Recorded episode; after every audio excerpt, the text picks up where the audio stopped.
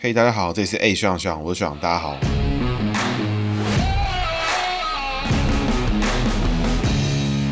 Hello，大家好，这是 A 学长学长，我是学长，大家好，学长又回来啦。那学长今天要讲的人呢是蔡宜芳，蔡宜芳呢可能对听众来说是蛮小众的一个政治人物了。那我觉得他基本上是没事呢，我是真的不会讲到他。但是因为上一集呢提到巧芯呢，因为林婷的事情然后被爆料，然后呢引发了一系列的这个政治攻防，然后到现在呢一样是个罗生门，支持他的人就是支持，那说民进党网军的一样这样讲，就各持一言啦。我觉得这个就是这个最差的情况，因为等于这个政治人物本身并没有进行到实质的打击，而是是。一个这种没什么屁用的爆料，然后爆完之后还会让对方变得更团结，然后我方呢也是一个随时都要去追最新的讯息，因为随时有可能会被打脸，就很痛苦啊。最新的进度呢，巧芯那边其实也公布了这个密录器，那我觉得就密录器呢，很多人觉得他确实有这个以施压的方式让警员感到害怕，那我觉得确实也有，但是有或没有已经不重要，因为支持徐小新的人也不会因为你这样就不投他，对不对？就我觉得这已经没有意义。那我们今天要讲的是什么叫做真正的这个政治爆料？什么叫做就是爆料完之后一次。回了两个人，一次把自己的事情都理顺了。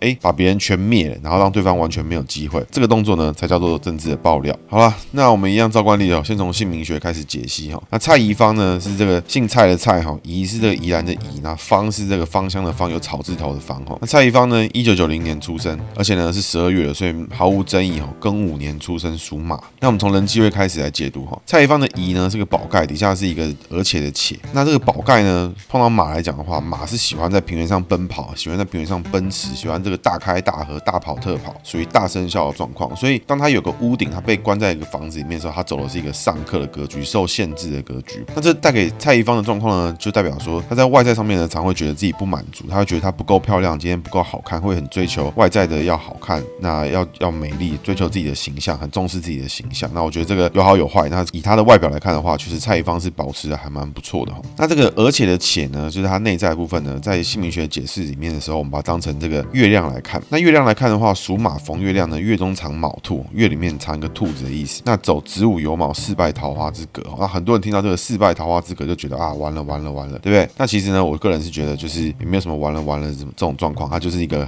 个性呢跟别人蛮不一样的一个一个人。那四败桃花呢，其实我们在过去的节目里面就已经有讨论过，就这个人呢，他在人际上面的互动的时候，他的价值观跟别人不一样。比如说，他觉得朋友相处呢，他可能他对别人好的方式，别人不会懂；但他对别人不好的方呢，可能别人也不会懂。那相对的，别人对他好的方式呢，他可能也不会懂；那别人对他不好的方式，他可能也不懂。更世俗一点的讲法，就是说，在人际交往的界限呢，他跟别人的底线呢，跟他的标准可能是不太一样。那这其实没有好没有坏，因为我觉得人际交往是一个很主观的事情。你只要跟这个人相处的时候，你快乐，然后你不会有因为被他骗，没有被因为被他胡乱，没有被他伤害，那我觉得彼此相处快乐其实就很好。那确实呢，后面也会提到，就是四败桃花的人，其实有时候比较容易会有这种情感啊，或是这种桃色纠纷。那事实上呢，蔡宜芳也确实是因为这样一一则桃色新闻的风波的爆料，导致他整个政治生涯目前是看不到什么出路。那我们再回到这个蔡宜芳的宜字的这个且，刚刚提到月中藏卯兔，那这个月中藏卯兔呢，有有时候我们会适时的看一下他的这个五行啦。但因为失败桃花比较严重，所以有时候大家会忽略五行。那五行的话呢，这个月亮月中藏卯兔呢，卯兔是走属木，那因为它本身属马，所以马呢属火，所以木生火走上升。所以蔡宜芳呢内在个性其实是还蛮乐观哈，然后而且呢他个性其实也是蛮 nice，就是很勇于接受一些这种挑战，被挑战的时候自己也不再比较不会心态崩了，但是也是比较不会。但是呢，蔡宜芳她本身的这个个性呢，就跟别人一般来说比较不一样。你真的跟他认识，真的跟他交往之后，他的人际相处的方式其实跟可能百分之七八十人不太相似。他可能对这个世界的理解，跟大部分人对这个世界的理解是。会有一段落差的，只能这么说了。所以解到这边的话，就是再解一下他的感情面哈。那因为他感情面，因为他是女生，她对喜欢是男生的话，他走的是就是他的外在部分。外在部分就是走他刚刚前面提到的属马逢屋顶的这个格局哈。她这格局呢，走的是上课哈，也就是说常常会觉得这个不满足、不满意的部分。那所以他如果有交过男朋友的话，他肯定呢对这个男的也是保持诸多怀疑的心态。他可能也不确定是不是这个对方就是他最喜欢的那个对象，那是不是就能符合他心中的想象？这个对于这段恋恋情的看法啊，他是不是就一个人就能够符合？其实他也不确定。所以感情上面呢，蔡一芳可能是比较辛苦一点的啦。接着我们来看这个工作位的部分哦，蔡一芳的方字是有草字头的部分，然后底下的方呢就是一个方形的方，那整个方加起来就是芳香的芳哦。那刚前面有提到马呢是喜欢在平原上奔跑，是喜欢大开大合的。那这时候呢，蔡一芳的方字呢就有个草字头，就是一个大开大合，在个平原呢就给这只马大跑特跑。所以蔡一芳的工作能力呢，其实应该是还不错的哈，并没有什么太大的问题。做起事来其实应该我觉得问题也不大。那他也会喜欢在他有安全感的地方工作，大家熟悉的地方工作。那这个方字呢，底下那个方形的方哦，一点一横走抬头的意思。所以他内在的工作的价值观呢，其实也是走一个蛮果断、蛮磊落的。该做什么，该拼什么，他其实就蛮认真去拼哈。那底下那个方形的方最底下那个一个一撇，然后一个弯弯的东西，就那个方字底下那个地方啊，走的是一个大洞穴的格局。那大洞穴的格局呢，其实在属马身上呢，就走的跟他那个屋顶的格局是一样。所以他工作价值观里面，其实也是一个追求完完美，走一个上克的格局，向上的向，五行相生相克的克。那这上克的格局呢，会带给这样的人，他在做工作的时候，他非常去追求这个事情，一定要做到最好，一定要做到最完美。就算他已经在做他很擅长的事情，但他还是会觉得不够。所以蔡宜芳整体来说，他的个性呢，其实是一个蛮追求完美，然后喜欢去做到最好，喜欢挑战到更挑战自己的一个状况。那工作呢，其实工作能力应该是蔡宜芳蛮重要的一点哦。所以如果他现在还有在工作的话呢，其实他应该做的就是还不错。那好好的投入工作这件事情，应该让他表现的也会还蛮蛮好，蛮不错的。那整体来看呢，其实蔡一芳这个人他是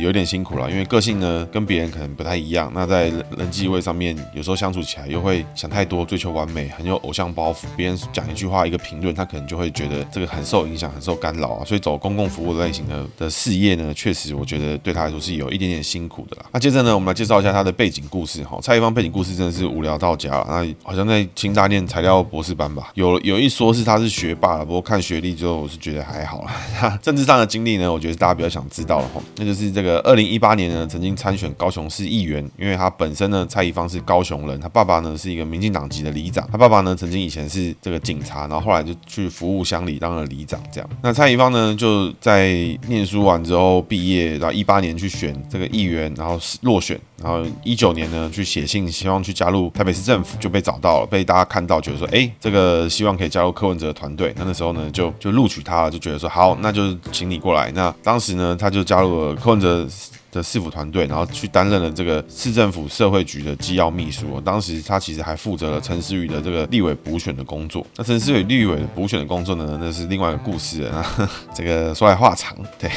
我个人呢跟他们是有打过一点交道啊，就是蛮痛苦。那后来呢，这个二零一九年柯文哲正式成立台湾民众党，要拼二零二零大选的时候呢，蔡宜芳也就入党。那入党之后呢，民众党呢就推荐了蔡宜芳去选了这个二零二零的选举。那他的选区呢是信义南松山。所以为什么提到巧心这一集呢，就要来做蔡宜芳，原因其实就是因为这个信义南松山呢，就是徐巧芯的这个地盘呐。那因为呢，徐巧芯如果读的是中坜国中、中坜高中的话，那明显他家应该是住在那附近啊，所以应该是信义南松山的这个选区没有错。那蔡宜芳呢，经过民众党的选举跟推选之后呢，也还跑来选信义南松山，所以他们两个是有可以做类比之处。但是徐巧芯呢，面对到这个爆料的时候呢，目前看起来是没什么严重的伤害啊，反而就是不爽他的人就只多个画饼了，那支持他的人也也不会因为。这样离开，所以我觉得这个爆料是无效的。那蔡宜芳接下来等一下提到的爆料事件就是非常的有效。那当时呢，在二零二零年的这个选举的时候，其实他对战的呢是国民党是费鸿泰，民进党呢是许淑华，那时代力量呢是陈羽凡。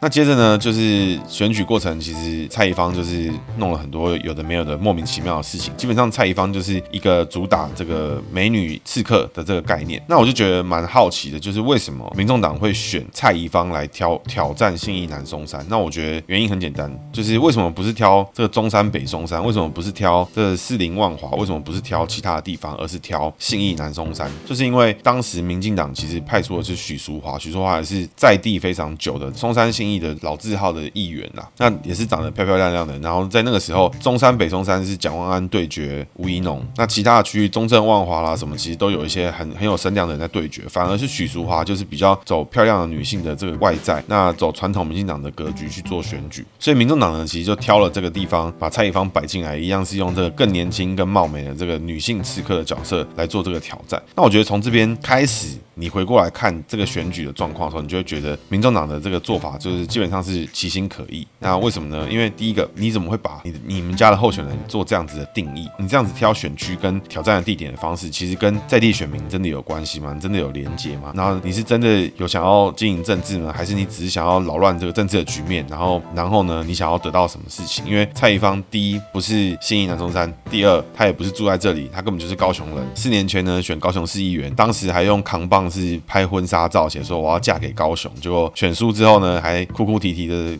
拿麦克风跟大家哭诉说，维基百科原话是说，我没什么比别人差，长得比别人更漂亮，都比别人更好，为什么不能给我一个机会呢？这个好险没有给他机会，哪有人这样子讲话，就是很奇怪啦。所以总之，这个这个讲话的方式，这个逻辑是有一点点隐约有一点四败桃花的感觉，但是这个难以一言以蔽之，所以我们这个继续往下看。刚提到就是说，从提名的人跟提名的方式跟选择选区的方式，就可以看出民众党这个党到底在怎么看待他自己的候选人，是用什么方式去看说，哎，我应该怎么样把什么人派过来？他是找在地有声量的人，还是找新闻有画面的人？他是在找新闻点呢，还是他在找什么东西？这个事情延续到二零二二年到今天都还在发生。就是说，民众党的选区的提名，这些候选人呢，跟在地的连接强不强，我不知道。但是他每个人都一定要去找一个媒体的亮点，每个都要去找一个媒体可以关注的地方，有一个可以写稿的地方。所以这件事情来讲的话，蔡宜芳很明显在这个 case 里面，他就是一个专门干扰许淑华的一个角色，他完全没有任何其他因素要选在南松山信义这个选区，完全没有其他的抉择，他就只是在这边乱定位呢，跟许淑华很像，比她漂亮，比她年轻。民众党呢，这个好清新，不像民进党，这是好坏坏这种感觉。确实呢，当年二零二零年选举的时候，开票出来，费鸿泰是以八万五千票当选了，那许淑华呢是七万九千票，那蔡宜芳呢拿一万七千票。因为这个票数的关系呢，许淑华就确实就是输了嘛。因为选举的秘密就是一个你的票比别人都还要多，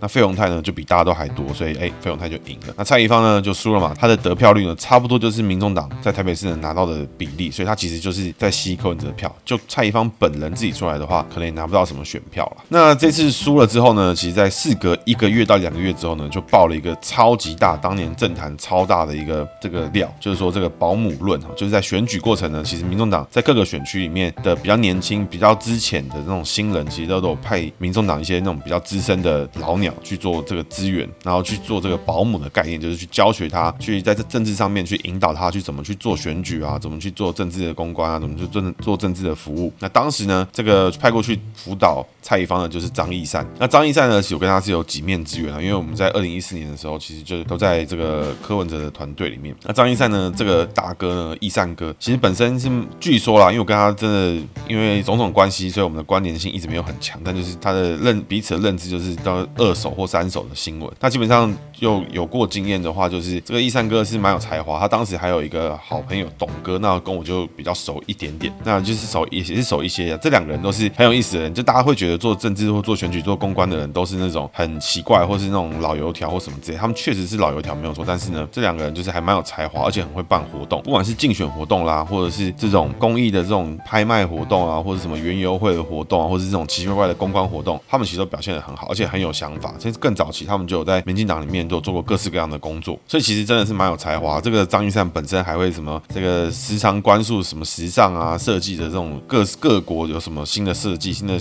新的文化，他都会知道。像然后本身呢，还会是画画，好像还有写诗干嘛，就是很文青的这种老老文青啦。那我就觉得他是一个蛮酷的大哥啦。虽然说本身跟他没有很熟，那总之呢，就是爆出了就是这个张义善呢，时任这个台北市文化基金会副执行长，选举的时候呢，其实就已经领台北市薪水，在帮民众党做选举。跟这个蔡宜芳除了在上班时间约会之外，他们还一起去摩铁啦，一起去开房间啦，然后车上这个还被拍到说在车上。搂搂抱抱啊，亲亲啊，然后有没有做什么其他事情就没有拍到这样。那这个新闻被爆出来之后呢，就整个就是轰动了，因为民众党呢最喜欢就是讲别人，最喜欢讲别人道德如何的不好，民进党呢如何的这个腐败，然后国民党如何垃圾，只有民众党呢是这个最好的选择，乐色不分蓝绿嘛。结果呢，民民众党自己也在开摩铁。那我觉得，就我自己个人经验来讲，或者是姓名学这个逻辑来讲的话，我觉得感情上跟这种什么关系来讲的话，我个人是一向都觉得还好，因为姓名学上来看，就是你跟对方的姓名彼此吸引的程度，只有更吸引而已啦，没有最吸引，没有有一个人是你的答案，是不是人都是经不起诱惑、经不起考验的，并不是，因为最终你要去做出这个打破道德标准、打破这个道德的这个问题，或打破世俗的眼光的问题，其实都还是你自己要做出决定，或是双方要做出决定。所以会不会碰到更吸引的人？会。那你是不是一定要做点什么？不会，因为那是你自己的决定。这就是姓名学有趣的地方。所以永远都会有更吸引的人。所以甚至我们看过很多这个小三的名字合盘都比正宫还要好，可是正宫就是来的比较早，而且他们可能更早期跟正宫都是有 事业上面一起打拼啦，彼此扶持啊好一段经验。但是碰到了小三，为什么？哎，男人就被吸过去了？为什么？因为姓名学上面就是看，就是会有人更吸引，就是有很多种种的因素会这样子影响你的感情的想法跟人际的想法。那在蔡一芳身上呢，确实他属马的话，张一山的名字是非常的吸引他。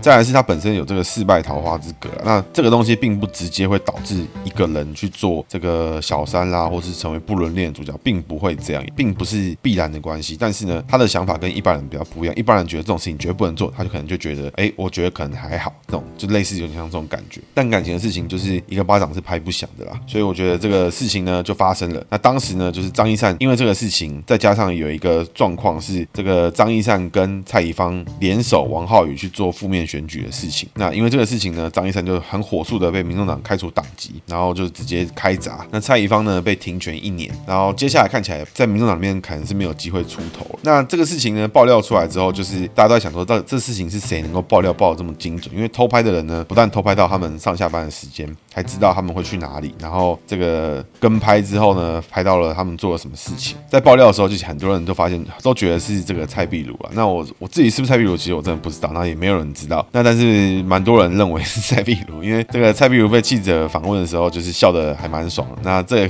虽然说这件事情是还蛮好笑的，但是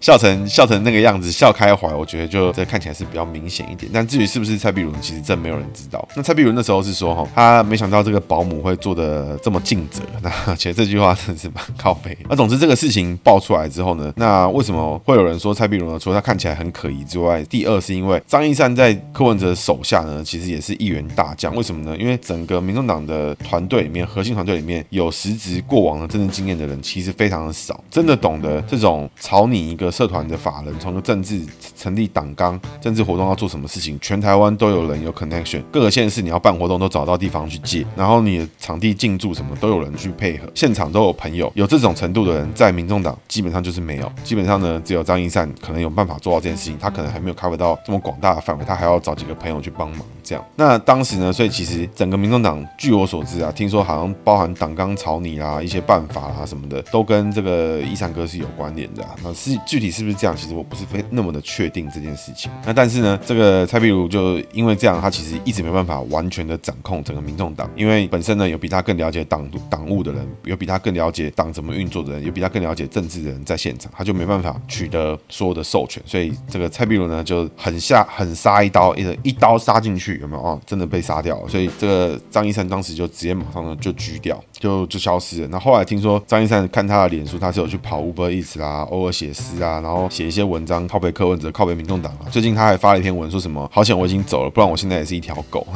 这个呢又呼应到赖香伶当时的事情哈，所以我觉得这些柯黑呢都是从柯粉来的啦。那我觉得最奇怪一点是蔡宜芳，就为什么他也要受到这些影响，受到政治政治上面的影响？很多人都觉得说这个是男生去欺骗他，男生去引诱他，去诱惑他，把蔡宜芳讲得非常的无辜。那我觉得这件事情第一个就是很白痴，因为大家都成年人，尤其他当时可能也有个二十九岁、三十岁了吧，怎么可能会不知道世俗是怎么运作的？那我觉得最离谱的事情是说，民众党因为这件事情去裁罚他，因为私人的感情的事情。因为我觉得每个人的感情其实都有他自己发展的前因后果。那我觉得最大问题其实是民众党对于每个候选人的人物设定的关系，因为他一直把蔡宜芳设定成像是那种偶像团体啊、美女候选人啦、啊，据称啊，我听民众党以前的人讲，他们就叫做这个猪哥票啦，就是说因为她很漂亮就投她，反正也没差那种感觉。所以呢，这个蔡宜芳因为人设崩毁，那这个人设崩毁的情况是什么呢？就是大大家可以看到，就是如果有一个什么 AKB 四八的人去弄出一个不伦恋，然后跟一个这个已婚制作人哎产生一个不伦恋，还会拍到上磨铁，那这时候这个偶像明星的直形象直接崩毁。那这时候全世界的人都知道，就是这个人就是 G 了。那为什么这种不伦恋的事情发生在这么多人身上？为什么他特别 G？那我觉得就是因为他人物设定的关系。因为很多人，比如说他在政坛上面有什么小三，有什么小几，这是大家全世界都知道。为什么？为什么？为什么这些人都没事？因为他看起来就是有把问题都处理好，他不符合这个大部分的人道德规范，但是没有任何一个人在过程之中受伤。那这个事情里面，蔡宜芳在这个事情里面，其实他也没有受伤，受伤的是谁？是张一山的家人，是他的老婆、小孩什么的，最受伤的是他们哎。那为什么？为什么蔡宜芳也被跟着一起被冰冻？我觉得就是超没道理的。所以本身这个从民众党的处置跟他们的逻辑里面就可以看出这个一二了，就是他怎么去看代，怎么样去设定一个他们旗下的政治人物的设定。就你可以看到，他们更多时候是把这些人当成偶像明星在做操作。哎，这个一个清纯少女、清纯美女，这个怎么会跟已婚男子不伦恋？而且这个男的，就是还不是很友善。如果他今天不伦恋，是一个什么金城武什么，哇，搞不好还成为一个新的话题。但是一个是一个这个长得就是蛮一般的一个大哥了。那 就为什么会这样呢？然后就把这个人冷冻。那我觉得你就可以从这个党的处置，跟他面对一个事情，跟那一个争议的时候，他怎么去碰到这个事情。就举例来讲，最近有。被拍到，我印象没错，就是王定宇跟阎若芳好像有疑似同居。那王定宇也是有他的家人的的事情什么要处理。那为什么这事情没有后续呢？其实更大原因之一就是因为这个大家都有处理好，然后该道歉的有道歉，王定宇处理好自己的家人，然后本身党呢也没有把个人的感情跟私人的感情去当成一个需要被公众人物看待。因为一个人的家庭关系跟他的感情关系是他自己要去负责的，而不是他要对整个社会负责。那为什么蔡宜芳今天要被冷冻？我觉得就很怪啊，因为那。原因我觉得就是因为这个民众党把这些他手下的人都当成这种偶像明星、玉女偶像啊，你今天让形象破灭，让粉丝都已经知道说啊，就是我们去当志工，最后你也是跟保姆一起在摩铁讨论三小时的公事，大家都是这样，那很多的粉丝当然会受伤。那我就觉得这件事情就是凸显了民众党本身对于他们政治人物的设定的人物设定的形象经营是这个。蛮 蛮有病的，真的是蛮有病的，真的是不知道该说什么。提到这个部分，就要讲到，就是说，其实当时这些事情发生，包含像现在这个巧星的这个。临停违停的事件被抓包的时候，就很多人说是有什么网军攻击啊，这个公关公司介入啊，什么什么这些事情。那我必须说，就我的认知里面，我觉得每个政党里面都有公关公司，每个政党里面都有网军，每个政党里面都有不同的账号在做这些运作。至于是不是党自己在经营的，我不确定是不是每个政党都是，因为有的情况是，有的政党呢是直接透过党去做这件事情，有的政党呢是起底下各自有人去做各自的事情，就分派系、分脉络去做这件事情。每个政党都不太一样，但是每个政党都有这个属性的单位存在。那很多人就觉得说，啊，怎么可以花钱沈阳网军啦，什么什么这些事情？那我觉得这个事情真是太正确不过了。为什么呢？因为随时随地现在网络的时代吼，随时随地都会有资讯啊、舆论啊不断的产生，都会有人去讲很多事情、很多的现象。你如果做的对，这个事情是非常正确的事情，你有这个非常好的论述，有非常好的做法，那你就要让更多的人知道。那这时候负责传播这些东西的人，你会说他是网军吗？你你也你也不会嘛，对不对？但如果你的东西很烂，你买一堆很很假的讯息，要让所有人都知道，这时候他是不是网军？所以我觉得网军的定义就很难去定义嘛，因为真的大家做的事情是一样，只是到底谁来决定谁的事情是对还是错，没有人能决定嘛。那只能说每个人都在宣传对自己好的那一面，每个人都在把自己好的那面告诉大家。那这个东西叫什么？这就这这这就叫行销啊，